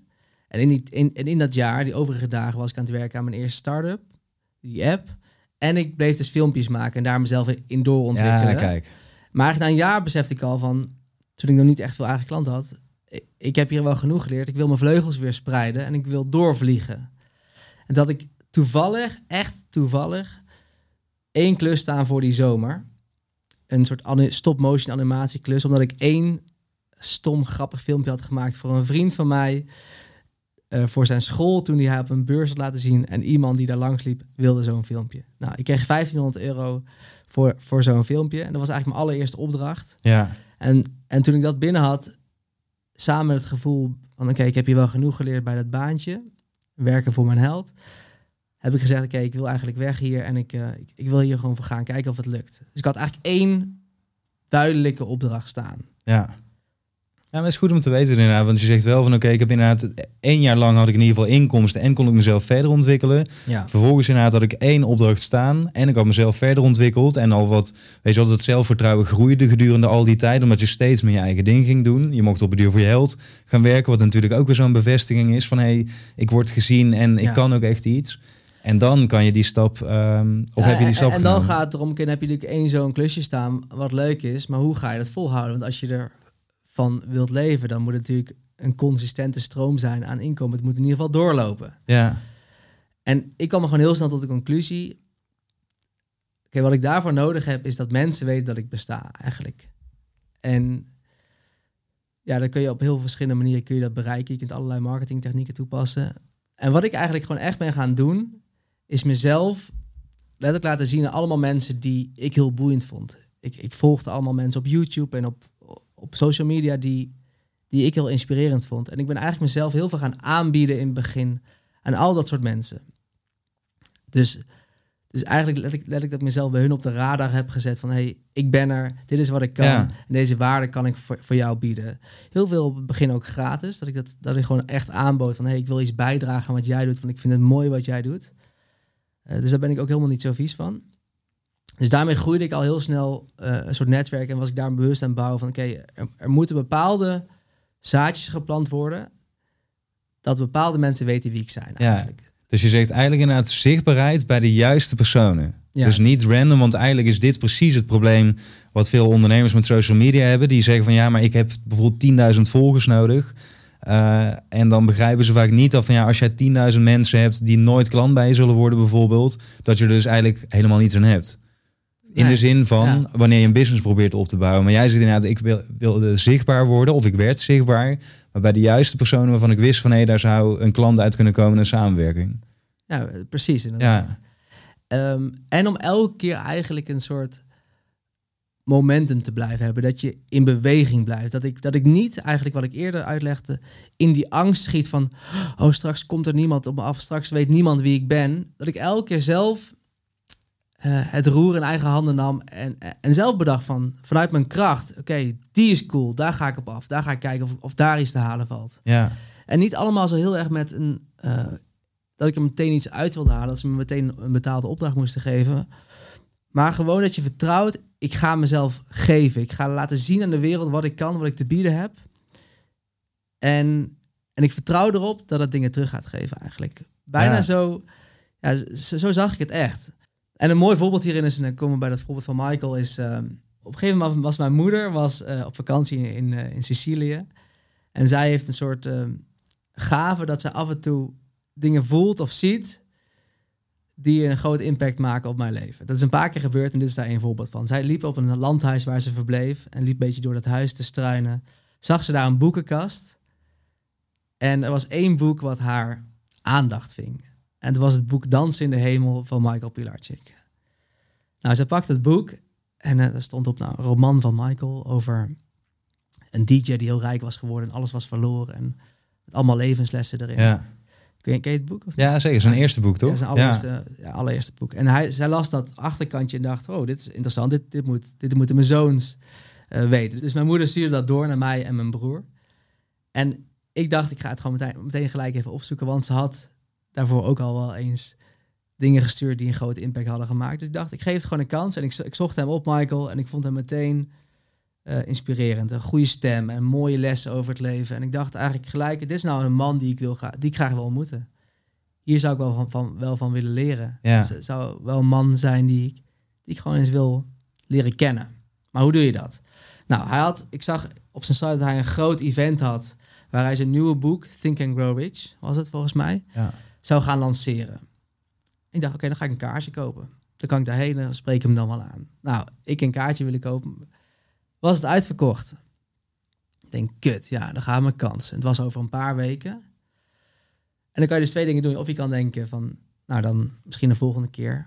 Eh, maar met de mindset waarin ik toen zat, met ik moet zelf kans creëren, dacht ik nee. Het is eigenlijk best wel een bijzonder verhaal hoe hij op mijn pad is gekomen. Mijn moeder die in een random landhuis in Sicilië zijn boek tegenkomt en voelt dat, dat zij het naar mij moet sturen. Ja. Ik weet zeker dat hij het ook een mooi verhaal vindt. Dus ik zet mijn cameraatje neer eh, op de bank thuis en ik, ik ga dat verhaal vertellen in die camera naar hem toe. Van hey Michael, ehm, nou ja, een beetje random, maar ik wil je eigenlijk gewoon vertellen hoe jij op bijzondere wijze op mijn pad bent gekomen. Ehm, ja, ik vind het heel mooi wat je doet, bla bla bla. En ik zag dat je een event hebt waar ik eigenlijk heel, heel graag heen wil. Maar uh, ik zag dat het uitverkocht was. En ik, ik wil je toch vragen of ik er misschien op een of andere manier toch bij kan zijn.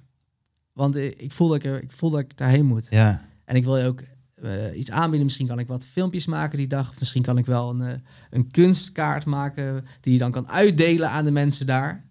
Gewoon een random idee. Wat, wat, wat zou misschien ook voor hun relevant ja, kunnen precies, zijn. Ja.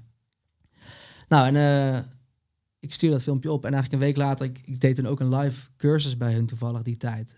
Zat ik in zo'n webinar. En toen werd opeens live mijn naam genoemd. Van, hé, hey, trouwens, wat we vandaag meemaakten, was wel heel bijzonder. Ik kreeg een, een filmpje van ene Chris Pauw. En ja, die, uh, die, die had zichzelf even gewoon gepresenteerd. Want die wilde heel graag bij het event zijn. Nou, Chris, als je luistert toevallig, natuurlijk ben je welkom. Dus nou, dat was eigenlijk al heel mooi. Ja, wat ziek. Dus ik was helemaal door dolle en de, de, de camera aan het springen. Want ik dacht, ja, dit is, dit heb ik dus net zelf gecreëerd. Het Ja. feit dat dit... En dat zijn van die momenten dat je beseft, holy shit, soms kan een kleine actie die je doet zoveel impact hebben. Of zoveel... Ja, dan, dat zijn momenten dat ik echt heb gevoeld, dat een soort levenskracht heb gevoeld. Ook al klinkt het misschien heel, heel klein of heel onbenullig. Het zijn die momenten dat je denkt van, holy shit, je kan dus soms wel echt eh, invloed hebben op, op, bepaalde, op een bepaalde koers van je leven of zoiets. Ja. Ik Nou. vind het vooral heel menselijk klinken. Want dat is vaak, heb ik het idee, wanneer we bijvoorbeeld opkijken tegen iemand of geïnspireerd raken door iemand, dan creëert dat gevoelsmatig misschien ook wel een bepaalde afstand van, oh, maar ja, die willen toch, weet je wel, die gaan toch niet op mij reageren. Of hoe moet ik zo iemand aanschrijven? Terwijl in de kern zijn we natuurlijk allemaal mens. En wat jij doet, is in, op een hele persoonlijke manier, door middel van zo'n video. Dat is Ja. natuurlijk veel persoonlijker dan even een stukje tekst of zo. Ja, want dat Jezelf- kun ook op heel veel manieren interpreteren. En ik dacht, ik wilde toen ook echt heel graag hem ontmoeten. En ik, en ik wilde dat hij dat zou voelen. En dat, dat kan je natuurlijk veel meer voelen als je mij ook ziet. En Ja. als je mij dat hoort uitspreken. In plaats van die tekst die je op meerdere, meerdere manieren kunt interpreteren. Nou, dus uiteindelijk ik naar het event en ik leerde ze een beetje kennen. Hartstikke leuk. Ik leerde ook eh, hun werknemer toen kennen, Diederik. Dat werd een hele goede vriend van mij. Eh, dus in die zin gaf het me al heel veel. En toen was ik een paar maanden later was ik op Ibiza. En eh, dus eigenlijk, ik had ze leren kennen. Uiteindelijk was er niks, was niet echt iets gebeurd. Het was gewoon, het was een leuke dag geweest. Ja. Maar ik was dus een paar maanden later op Ibiza en ik, ik wist dat zij daar woonde. En ik wist ook dat ik ongeveer, ik wist ook ongeveer waar ze woonden, wat voor soort huis hadden, wat voor kleur en welke baai ongeveer. En ik dacht, volgens mij ben ik in dezelfde baai nu tijdens een stranddag. En ik dacht, nou, misschien moet ik even, even op, op onderzoek uitgaan en hoi gaan zeggen. dus ik eh, huurde een subplank, zo'n ding waarmee je kunt peddelen. Ja. En ik, eh, ik ga het water en ik, eh, en ik ga op zoek naar, naar een rood huis toen dat tijd. En eh, uiteindelijk zag ik, zag ik dat huis. En toen ben ik gewoon daar, ja, vanaf de zee, het was denk ik een paar honderd meter, ben ik zo van, ben ik soort van gaan roepen. eh, Michael! Alsof ik echt even hoi ging zeggen. Want ik dacht, ja, dat is toch lachen. Als ik, hij weet ook niet dat ik hier ben. Is toch grappig als iemand even hoi komt zeggen. En uiteindelijk kwam hij inderdaad naar buiten van zijn balkon af. En zijn, zijn vrouw Cindy was er ook bij. Die liepen allebei. Ik zag ze in de verte naar buiten komen lopen. En die, die, moesten, die moeten wel hebben gedacht van... wat de fuck gebeurt hier nou? Wie, wie roept ons nou Ja. vanaf het water? Nou, uiteindelijk zagen ze dat ik het was. Ben ik naar ze toe gevaren eigenlijk. En daar een soort, een soort grappig gesprekje gevoerd van... hoe, hoe random is dit? Ja. het was voor mij gewoon echt een soort klein avontuurtje. En ik vond het gewoon grappig. Het was niet per se stalkerig. Het was, dat, ik vond het gewoon Ja. heel onschuldig en grappig. Want zij waardeerden het dus ook. Ze dachten niet van, oh, je komt in onze persoonlijke space of iets, iets in die... eh, ik was in ieder geval niet bang voor. En uiteindelijk op de manier hoe ik het deed, eh, is het niet zo gevallen. Laat ik het zo zeggen. En goed En, dat je eh, dat zegt inderdaad, op de manier hoe dat ik het deed. Want dat bepaalt natuurlijk alles. Ja, het, ja, het was gewoon niet... eh, ik deed gewoon een beetje op een luchtige manier. Ja. En uiteindelijk, nou, ik, zij kwamen liepen naar beneden, naar de rots. En ik kwam daarheen. En toen hadden we eens even een gesprekje van... Hé, hey, wat doe jij hier? En eh, oh, wat wonen jullie mooi? En toen vroeg Cindy dus aan mij, zijn vrouw... Hé, hey, ik heb je niet dus... Ja, we weten niet een beetje wie je bent. Maar wat doe je nou eigenlijk? We- we- Ja, ze vroeg ook naar wat, naar wie ik was. Ja. En dat is het moment dat je elkaar dus leert kennen in een, in een relatie. En dan ik vertelde dus, nou ja, ik ben dus filmmaker, ik ben eigenlijk nu een jaartje bezig. En uh, ik vind het belangrijk om films te maken waarmee ik iets kan bijdragen aan, aan de wereld. Of waarmee ik een mooi verhaal kan vertellen. Nou, dat raakt, dat was natuurlijk ook iets waar zij mee bezig waren. En een maand later kreeg ik eigenlijk mijn eerste grote opdracht van hun. Een, een vijftal portretten maken over de mensen die zij hielpen met hun programma's. En zo werd dat eigenlijk Michael en, en Cindy en hun hele business. Werd mijn eerste grote echte klant. En een, een langdurige zakenrelatie. Waar ik ja, een paar jaar um, heel leuk, leuke business uit heb kunnen halen. En hele mooie dingen voor heb kunnen maken. En ook uh, heel veel kans kregen om te leren. Omdat ze heel erg vertrouwen bij me neerlegden. En echt liet te zien dat, dat ze me vertrouwden. God, wat een lang verhaal. Maar, en dat is gewoon ja. een, mooi, een, mooi voorbeeld van... Uh, ik kan eigenlijk niet bijna niet geloven dat ik dat echt zo gedaan heb. Maar het is een mooi voorbeeld, denk ik, van uh, ja, hoe dingen kunnen lopen. Als je bereid bent om misschien een beetje uit, uit je comfortzone te gaan. Als je bereid bent om jezelf echt te laten zien, denk ik. En daarmee bedoel ik alles wat je bent gewoon op tafel te gooien. Altijd vanuit een soort respect dat je ook altijd in je achterhoofd houdt wanneer je te ver misschien kan gaan bij iemand. Ja. Um, maar ik heb meerdere van dat soort verhalen waardoor ik heb geleerd dat het, um, dat het zin heeft om, om te laten zien wie je bent. En dat het heel veel deuren kan openen. Ja, zeker. Nee, daar zit juist heel veel in, want je zegt lang verhaal. Maar ik vind het juist een heel mooi verhaal. En daarom kwam die ook meteen bij me op. En ik denk van dat daar zit heel veel, um, ja, enerzijds gevoel en emotie natuurlijk in.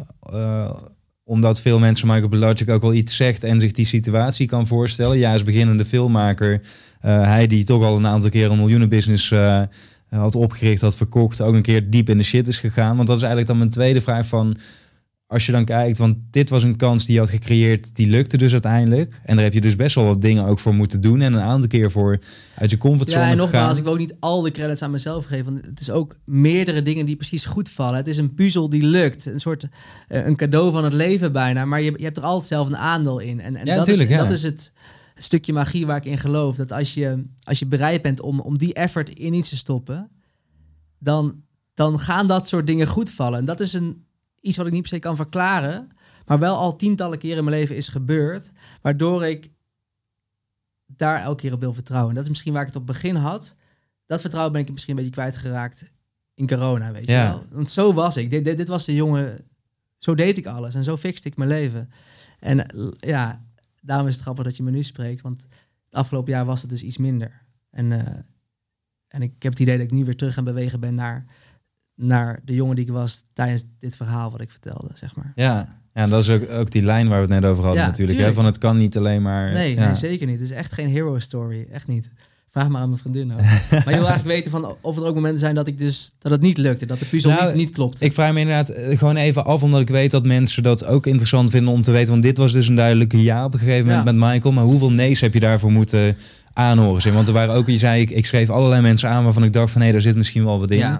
Dus eh, daar waren Sowieso ook- meer nee's dan ja. Zeker. Ik, weet- ik weet niet precies de aantallen, maar ehm, ja, tientallen keren afgewezen. ja, van eh, ja, allemaal wel redelijk. Ik kan niet heel erg voorbeelden bedenken dat ik dat, dat, dat ze echt boos zijn geworden op me of zo. Maar gewoon heel vaak geen reactie. Het is heel vaak dat je ook ergens energie in stopt en merkt dat het geen effect heeft. ja, Maar eigenlijk merk ik dat het toch niet zo is blijven hangen, omdat, ik, omdat die paar keer dat het wel gelukt is, zo, zoveel kracht heeft gegeven dat het toch heeft overwonnen.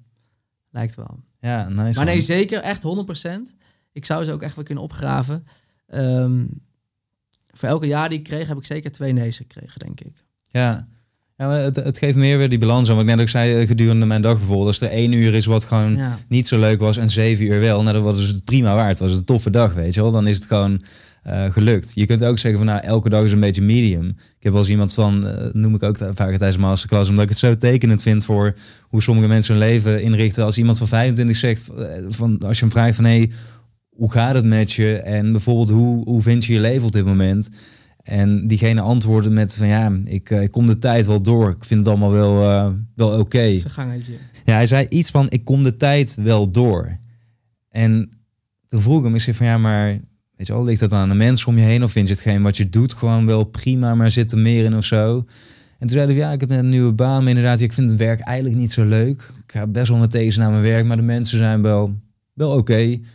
En toen dacht ik van, ja, maar dit, dit kan toch bijna niet? Zeg maar dat je, vanuit mijn perspectief dan hoe het ook kan zijn, dat je 25 bent en dat de hele dag en je hele week eigenlijk zo zijn van, ja, kom de tijd wel door. Want dat is precies inderdaad wat hij zei, kom de tijd wel door. Mhm. Toen dacht ik van, ja, ik heb liever zeg maar dat ik sommige momenten helemaal op de grond lig en soms op een, in een soort van achtbaan in die looping, dat dat in het begin als je jong bent de zoektocht is en, en de struggle, Ja. dan inderdaad ik kom de tijd wel door. En daarmee bedoel ik alleen maar van ook inderdaad hoe vaak heb je nee moeten kunnen horen om vervolgens de euforie te voelen dat iemand zegt ja weet je wel we gaan met elkaar werken en dat jij over de moon bent en daardoor ook zegt van nee daardoor was ik die acht keer nee of die tien keer nee alweer vergeten. Dat is die mooie dynamiek vind ik van die gaat het is bijna een soort romantisch beeld wat ik daarbij heb omdat in het moment zelf is het gewoon verschrikkelijk natuurlijk. Dan krijg je die eerste nee en dat, dat raakt je diep. Net zoals met content die bijvoorbeeld niet lekker werkt. Ja, of een, een podcastgast die die niet wil. Dat heb je ook meegemaakt, denk ik. Dat Ja, ja, of een opname. Dus ik heb twee opnames nu gehad die zijn mislukt. Ja, dat vind ik ook verschrikkelijk. Ja. Omdat ja, er gaat heel veel passie in zitten. En, en dat wil je niet. Maar dat hoort er dus wel bij of zo. Ja, en ehm, ook dat voorbeeld wat je nu geeft. Inderdaad, voor hoe ik nu in het leven sta, zou ik dat voor mezelf niet willen. Maar ik, ik begin ook wel steeds meer te, te beseffen dat, ehm, dat ieder, zijn, ieder zijn eigen les leert op zijn eigen moment of zo. Weet je, en misschien ehm, komt hij er over vijf jaar achter dat, dat hij denkt: oh, ik heb vijf jaar mijn leven verkloot. Maar het, ik, ik heb niet de les geleerd of zo. Dat, Ja, ja. ik, ik heb er niet per se een heel erg een, een oordeel over of zo, maar het, het is wel voor mezelf zijn het altijd goede reminders dat ik dat niet zou willen. Ja maar dat, dat is precies wat je zegt. Van, dat is natuurlijk mijn perceptie van wat iemand zegt. En diegene moet Ja, verder. Ja, nee, nee, zeker. Dat is, uh, uh, vind, nee, maar ik vind het wel goed dat je dat opmerkt. Want ik zeg toch ook ik noem wel eens met mijn tattoos dat het voorbeeld. Dat mensen dan tegen mij zeggen van, oh ja, ik vind het heel mooi, maar ik zou het zelf niet doen. Want dat doen we natuurlijk allemaal, we betrekken het op onszelf. Ik zeg van, ja, maar je hoeft het ook niet te doen. Dat is helemaal geen, weet je wel. dat, dat vraag ik je ook Het is niet dat ik een tatoeëerder ben dat je hier om die reden zit, maar dat is, ja, je betrekt het wel vaak meteen op jezelf. En dat nou, is precies waarom ik het misschien meer zeg, want ik wil echt niet mijn pad en eh, misschien mijn vage pad soort van heilig maken. Ik, ik geloof echt dat ieder zijn eigen pad moet afleggen in het leven en dat, dat het voor iedereen een zoektocht zal zijn en dat die en ik hoop dat iedereen kan omarmen dat die, dat die zo mag zijn, dat die omlaag mag gaan en omhoog. Ja, Dat hoop ik voor iedereen. Ehm, maar ik wil nooit ergens gaan zitten en impliceren dat, dat, dat mijn pad het juiste is of zo. Dat, dat, dat, dat, daar hou ik gewoon niet van. Dat doe jij ook niet hoor. Maar nee, 100%. dat, Want dat, is waar, dat, ja. dat is waar het bij mij vandaan komt. Nou, ik vind het een verschil met ehm, waarom ik het net zei, is omdat het, je hebt het ook een aantal keer over je mindset gehad vandaag, over bijvoorbeeld een alles of niets mentaliteit, of Ja. dat er meer ergens in zit en je wilt dat gaan ontdekken. Ehm, waarbij ik niet bedoel van als iemand gewoon zegt van nee, ik wil een rustig en gebalanceerd leven leiden bijvoorbeeld.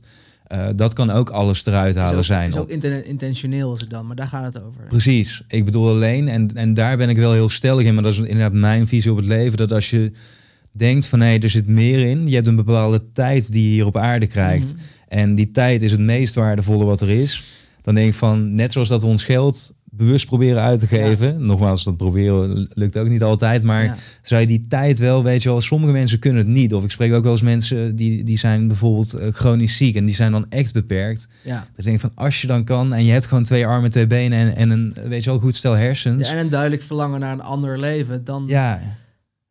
Nou weet in ieder geval, dat is het meer wat ik dan probeer te vertellen. Ik zeg dan niet van ik, ik keur het af, maar het enige wat ik dan hoop is eh, soms om mensen, bijvoorbeeld door middel van deze podcast, het perspectief alleen al te bieden. Dus dat is geen opgelegde wil Ja, of zo, maar ja, het ja. perspectief van het kan ook anders. ja, ja, ja. En inderdaad, er zijn heel veel wegen die naar die andere situatie leiden. Maar ik denk wel dat, ja. dat jouw verhaal daarin bijvoorbeeld heel erg concreet maakt voor mensen. Ook al zeg jij inderdaad, het is een weerwar. Maar wel met een aantal duidelijke punten die je ook heel bewust hebt besloten. Van hé, maar nu op dit moment waar anderen rechts zouden gaan, ga ik even links om te kijken wat er links is. Waardoor je eigenlijk, als je dan eens terugkijkt nu naar al die jaren die je al hebt afgelegd. Ja, da- da- ben je zoveel verder gekomen en zoveel Ja. meer de persoon geworden die je ook wilt zijn. En die je, eh, wat jij zegt van binnen ook Ja. voelt van... En dat is eigenlijk nu, ook, nu ik het allemaal weer een beetje soort van samen laat komen in mijn hoofd. Ehm, dat is denk ik wat dat hele jaar die eigen studie me gegeven heeft. Dat je, dat je beseft dat, dat, dat, dat het je niet allemaal gaat komen aanwaaien. Dat je echt, ja, in mijn ogen creatief moet zijn om bepaalde dingen te gaan fixen. En dat er, dat er niet per se een blauwdruk is voor hoe alles moet. Ik, ik wil je nu geen blauwdruk geven over hoe jij je klanten moet fixen. Ik, ik, ik zijn wel wat eh, strategieën die altijd wel werken. Maar ik wil je vooral uitdagen om je eigen manieren te gaan bedenken. Wat kun jij nu met alle kennis en informatie die jij hebt bedenken om, om die ideale klant te bereiken? Ga daar eens een uur over brainstormen. Ik, ik denk dat je met een leuk idee komt. Ook nu dat ik ehm, Sony-ambassadeur ben geworden. Dat is voor mij echt een soort van, echt een mooie accomplishment. Want ik ben al jaren, ben ik, al sinds het begin van mijn filmmakerschap, reizen zij met mij mee. Zijn zij het merk waarmee ik heb geleerd wat ik, wat ik kan. Ja. Alsof we samen zijn gegroeid. En dat begint letterlijk bij zijn idee van, oh, eh oké, mijn podcast gaat lekker. Nou, ik heb het vooral, ik praat voornamelijk met filmmakers en fotografen. Ik zou het eigenlijk heel leuk vinden om daar een keer een, een partij bij te zoeken die, die me daarin zou kunnen helpen. Maar ze hadden mij al twee jaar nog niet zelf benaderd, weet je. Dus wat ga je dan doen? Ga je dan wachten totdat ze je wel benaderen of ga je kijken of je misschien een ingang kan zoeken? Ja, En eh, het is dan zo vet als, als het dan lukt. Denk je, ja, fuck, het, het, het, het is dus wel mogelijk soms. ja 100%. En ehm, ja, ik vind, dat, ik vind dat magisch, man. Ik, daar, daar krijg ik zoveel... Dan, dan denk ik, dat- dat- daar krijg ik nou echt zin van om uit mijn bed te stappen en om te kijken hoeveel je uit het leven kunt, kunt persen. Weet je, hoeveel van dat soort momenten je kunt, kunt eh, creëren. Dat is toch, dat is toch sick? Ja, nee, maar dat, en, ja. en dat is wat En jij... Niet om op te scheppen, maar meer van... Nee, helemaal niet. Maar jij zei in het begin van deze aflevering tegen mij van... nou, weet je wel, gefeliciteerd met deze studio... en ik gun het je zo en ik ben trots op je. Ja. En dat heb ik exact toen jij eh, vandaag vertelde van... hé, ik ben die Sony-ambassadeur. Wat ze je vooral hebben gegeven zijn nog meer mogelijkheden... om te gaan maken wat jij wilt maken op de manier zoals je het wilt maken. Dus nog meer vrijheid eigenlijk om te creëren. Maar het is Ja, zo vet ja. dat het vanuit... dat je zei van ik begon ooit met een iPhone en een GoPro te filmen... Als je dat nooit had gedaan en dat pad niet was gaan ontdekken en die podcast niet ooit was begonnen, dan was dit nooit ontstaan. En alsnog heb je het wel zelf moeten opzoeken. Ja. inderdaad, want zij hebben niet Ja. jou, weet je wel, ze komen niet bij jou aan, de deur kloppen van hier Chris. Nee. Dus alsnog moet je het zelf gaan opzoeken. Maar het is wel een heel mooi gegeven dat jij het vertrouwen hebt gecreëerd bij zo'n groot merk ja. Dat wat jij doet gewoon goed is en dat je als persoon te vertrouwen bent. En anderzijds had je dat ook bij hun, want jij zei van nou, Sony was altijd het merk wat bij me terugkwam. Dus daar had je een bepaalde connectie mee en een bepaalde vertrouwensband. Ja. En dan is het eigenlijk ook de perfecte samenwerking natuurlijk. Ja, nee, nee, mooi gezegd, man. En als je het zegt, moet ik ook aan denken aan het feit dat je soms ook niet weet van tevoren eh, waar iets toe kan leiden. Dus bijvoorbeeld eigenlijk, hoe ik het zie, mijn hele Make-podcast, mijn zoektocht naar creativiteit, naar, naar mezelf, eh, mijn School of Life, is eigenlijk een evolutie van die eigen studie die ik deed.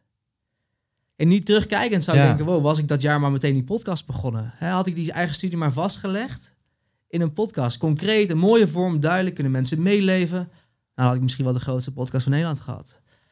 Maar zo werkt het niet. Dingen evolueren en daar geloof ik heel erg in. Dus daarom zou ik tegen al die mensen die nog niet weten wat ze willen, echt willen zeggen, begin ergens. En dat bedoel ik met experimenteren.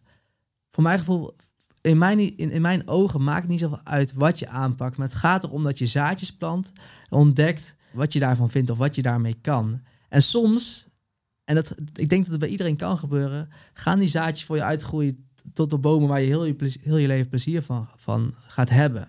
Ja, Want ik had toen nooit dat, dat, dat jaar kunnen bedenken dat deze eigen studie, die ik toen was begonnen, uiteindelijk zou leiden tot een, een samenwerking met Sony en een, in een hele concrete podcastvorm waar ik uiteindelijk zelfs een platform ga maken en eh, wat, een, wat een heel eigen bedrijf zou gaan worden waarschijnlijk. wat ik altijd zeg is durf groot te dromen, maar durf ook klein te beginnen. Want inmiddels durven heel veel mensen, in ieder geval als je, als je het ze zegt, eh, weet je wel, inderdaad, wat jij net zegt, Steve Jobs zegt het ook altijd, weet je wel, think big, think different.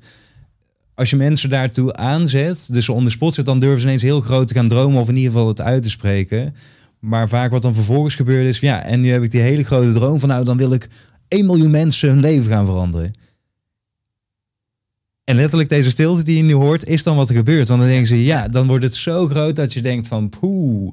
Weet je wel, nou dat, het, het is bijna niet meer te omvatten. Dus als je dan Ja. terugbrengt inderdaad naar van, ja, maar wat kan ik vandaag nu doen? En dat is zo simpel als dat wanneer je een podcast wilt gaan opnemen. Jij hebt het toen ook verteld.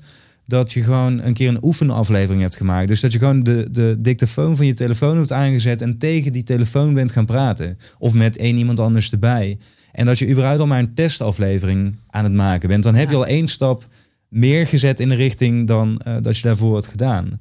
En de volgende dag denk je misschien van... hé, hey, dit, dit ging wel lekker. Laat ik iemand gaan uitnodigen en een echte aflevering opnemen. En op die manier kom je steeds... Ik heb het ook in het begin ook omschreven van... Eerst ging ik zelf met koffertjes onderweg. Ja. Toen met een Ja. cameraman erbij. Nu zitten we in deze studio. En ik zie natuurlijk ook wel, even voor de kijker... Dit is een ruimte van ongeveer 12, 13 vierkante meter waar we nu zitten. In mijn stoutste dromen was dit natuurlijk ook een pand van 100 vierkante meter... met de dikste camera's en eh, een assistent en ik noem maar wat erbij. Maar je moet ook gewoon realistisch kunnen zijn... naar wat is nu de eerstvolgende stap? Ja. En die stap is het zeker waard om te zetten. Want als het dan eenmaal zo groot is, daar hadden we het in het begin ook nog over van, stel je gaat ineens van niets naar alles. Dan blijft er ook niets meer van verlangen over of niets Nee. meer om over te dromen. Dus ja, wat heb je dan? Dan is die hele reis ineens, eh, wordt voor je ogen weggemaaid. Het is eigenlijk zo vet om stapje voor stapje te groeien. Ja, En ook al wil ik nog, nog steeds dagelijks dat, dat dingen sneller gaan, probeer ik me er zelf ook dagelijks aan te herinneren dat het juist leuk is om op die manier te groeien. Want waar jij nu zit, dat had jij, ja, denk ik op het begin nog niet helemaal zo kunnen visualiseren zoals het nu is. En dat is ook, ik denk als je dus die vraag stelt aan jezelf, oh ik weet niet wat ik wil, wat moet ik met mijn leven, dat je in één keer een compleet antwoord wilt op die vraag. ja, En misschien is dat wel wat ik bedoel. Ik denk niet dat je het, het complete antwoord daarop direct gaat vinden. Je probeert één ding en dat leidt tot het volgende. Of niet, en dan ga je weer een stap terug. En je probeert een ander ding en dat leidt weer tot het volgende. En op een gegeven moment ga je denk ik iets vinden... wat elke keer door gaat bouwen totdat je iets, iets vindt wat zo erg bij jou past... dat je daar ja, meer van kunt gaan, ja. gaan maken. En En daar wordt fouten maken inderdaad. Als je, als je makkelijk fouten kan maken. Mijn college tour heet falen is de enige optie. Dat is ook om mensen een beetje aan het denken te zetten. Want normaal hoor je natuurlijk falen is geen optie. Dat ik denk van falen is de enige optie, omdat als je leert fouten te maken en daar cool mee te zijn, dus je daar niet dat niet op jezelf te betrekken, maar het gewoon als onderdeel van het proces te ervaren, dan kom je er sneller bij de oplossing uiteindelijk. Ja. Want die breng je daar naartoe. En daarom zei ik op een gegeven moment ook van ja, jij bent iemand die doet grote klussen, grote projecten, wordt ook door in de videowereld of filmwereld door veel mensen al als een voorbeeld gezien door jonge makers, ook vanwege je podcast natuurlijk. Ehm, maar ook de meest bekende ondernemers of weet je wel, CEO's en dergelijke. Als je met hen spreekt, uiteindelijk doen zij ook maar wat. En dat geven ze ook zelf toe. Omdat ze zeggen van ja, ik probeer ja. dichter in de buurt te komen van het doel wat we hebben uitgezet. Maar ik heb het antwoord ook nog niet. Ik ben ook maar gewoon aan het proberen. Ja.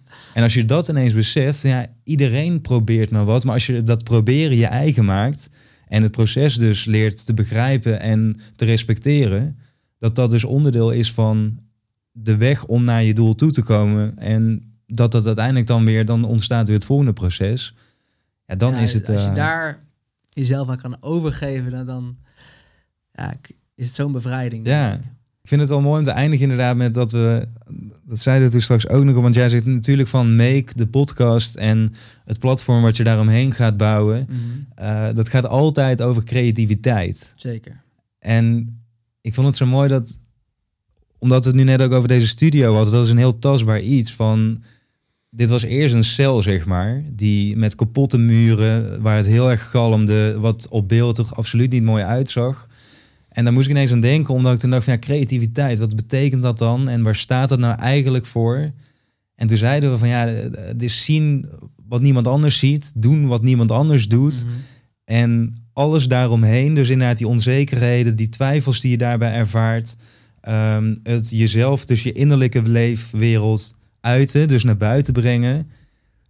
Dat hele proces omarmen en daar een soort modus in vinden dat dat ehm, het grootste gedeelte van de tijd zo tof en leuk is om te doen, Mhm. dat het die negatieve momenten die onlosmakelijk eraan verbonden zijn, helemaal goed maakt. En wat jij net ook zei, dan denk je daar al niet meer aan. Ja. En dit is een soort eigen definitie die ik nu even ter Ja. plekke voor me. Dat is Ja, wel volgens mij, als ik hem zo, dat ik denk van ja, maar dat is inderdaad, ook als ik aan de Make-podcast denk en ook wat je in het begin al zei, van, ja, als mensen jouw hele verhaal van A tot Z willen horen, of alle andere makers die dat je spreekt, die ook praten over het bewandelen van je eigen pad, eh, het uiten van jezelf en alle fases en uitdagingen die daarmee gepaard gaan. Mhm. dan moeten mensen ook gewoon even lekker doorklikken naar de Make Podcast. Want daar zit ook gewoon heel veel waarde in. En kan je ook meer ontdekken inderdaad waar die vlammetjes allemaal eh, in je onderbuik zitten. Leuk Chris, man. ja, thanks man. Ik, eh, Je, bent, je bent, eh, bent weer warm gedraaid, jongen.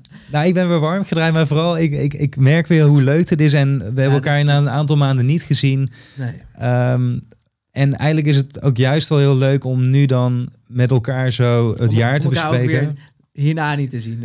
Precies, ja. We, hierna, zodra de camera uitgaat, zijn we er ook klaar mee. volhouden, ja.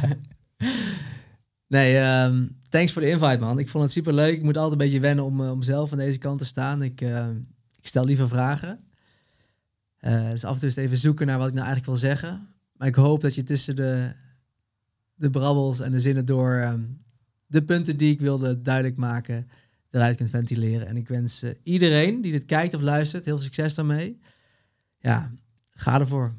Ja, als zij, eh, weet je wel, stel een, een beginnende filmmaker die, die heeft nu geluisterd. Ja, oh, en en ehm, eigenlijk net zoals jij naar bepaalde mensen eh, eh, je hand hebt uitgestoken van hey, bijvoorbeeld of ik wil je helpen of kun je mij verder helpen of kunnen we elkaar verder helpen. Kunnen ze jou bereiken ergens? Mogen ze jou bereiken? Zeker. Vind ik super leuk. Ik vind het on- ontzettend leuk om de dingen die ik weet over het makerschap te delen. En ik zou zeggen, stuur me een berichtje op Instagram. Het Chris Pauw. Ja, en als je dat dan doet, dan wil ik je uitdagen om dat op een zo origineel mogelijke manier te doen. Of in ieder geval een manier die dicht bij je staat, waarmee je jezelf echt kunt onderscheiden. En als je dan stap 2, als je goed hebt geluisterd, ook wilt volbrengen, dan denk er ook even over na van hey, bijvoorbeeld, wat zou er voor Chris in kunnen zitten? Want iedereen heeft unieke talenten, unieke eigenschappen, iets wat je kunt toevoegen aan wat de ander nog niet heeft. En het is een goede oefening om daar voor jezelf eens over na te denken van hé, maar wat is dat dan wat ik heb, wat die ander wellicht niet heeft? Ja. Want daarmee zorg je ook ervoor dat de kans zo groot mogelijk wordt. Ja, het is echt mooi samengevat. Top man. We kunnen blijven lullen wij, man. Zeker. Ik wil Hey, je bedanken. Dus, eh, je hebt dus nog... eh dit is de eerste van deze maand en dan komt er, komt er nog eentje. Ja, je- zeker. je er komt, eh, net zoals dat deze aflevering heel erg bijzonder is, komt een volgende hele bijzondere aflevering. En dat je is met niet één, met niet twee, met niet drie, met niet vier, maar met vijf gasten. En die gasten zijn allemaal startende ondernemers die dat tevens eh, deelnemers zijn aan eh The Next Step. Oh, heel cool. Ehm, en meer ga ik er nog niet over vertellen. Maar als je eh, nu nog steeds luistert, dan zou ik zeggen: er komt heel veel voor je aan. Ook heel veel toffe andere jonge ondernemers. Ehm, Sander is back, jongens. Geen zorgen meer. Je hoeft, I'm niet meer, te, je hoeft niet meer te gaan zoeken. hij is gewoon terecht. Hij zat al die maanden in deze mooie studio. Eh, klaar om voor jullie te gaan eh, rocken. Precies. Dus thanks dat je er weer bent. Thanks eh, als dat je er nog steeds was. En Chris, jij bedankt weer voor je tijd. Nogmaals, we doen het nu voor de tweede keer dit gesprek. Nu staat het er wel goed op, dus nu gaat het ook naar de buitenwereld.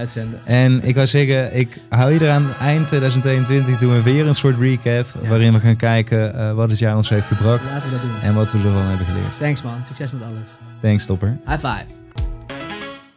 Ho, twee seconden voordat je weer door hebt met je dag. Wil je nou niets missen en ervoor zorgen dat jouw favoriete ondernemers te gast gaan zijn? Abonneer dan even op deze podcast en laat mij op socials weten wie dat je graag zou willen horen. Dit kun je doen door reactie te plaatsen op YouTube of Instagram. En als je vragen hebt, dan mag je me natuurlijk altijd een DM sturen. Thanks voor het luisteren en tot de volgende keer.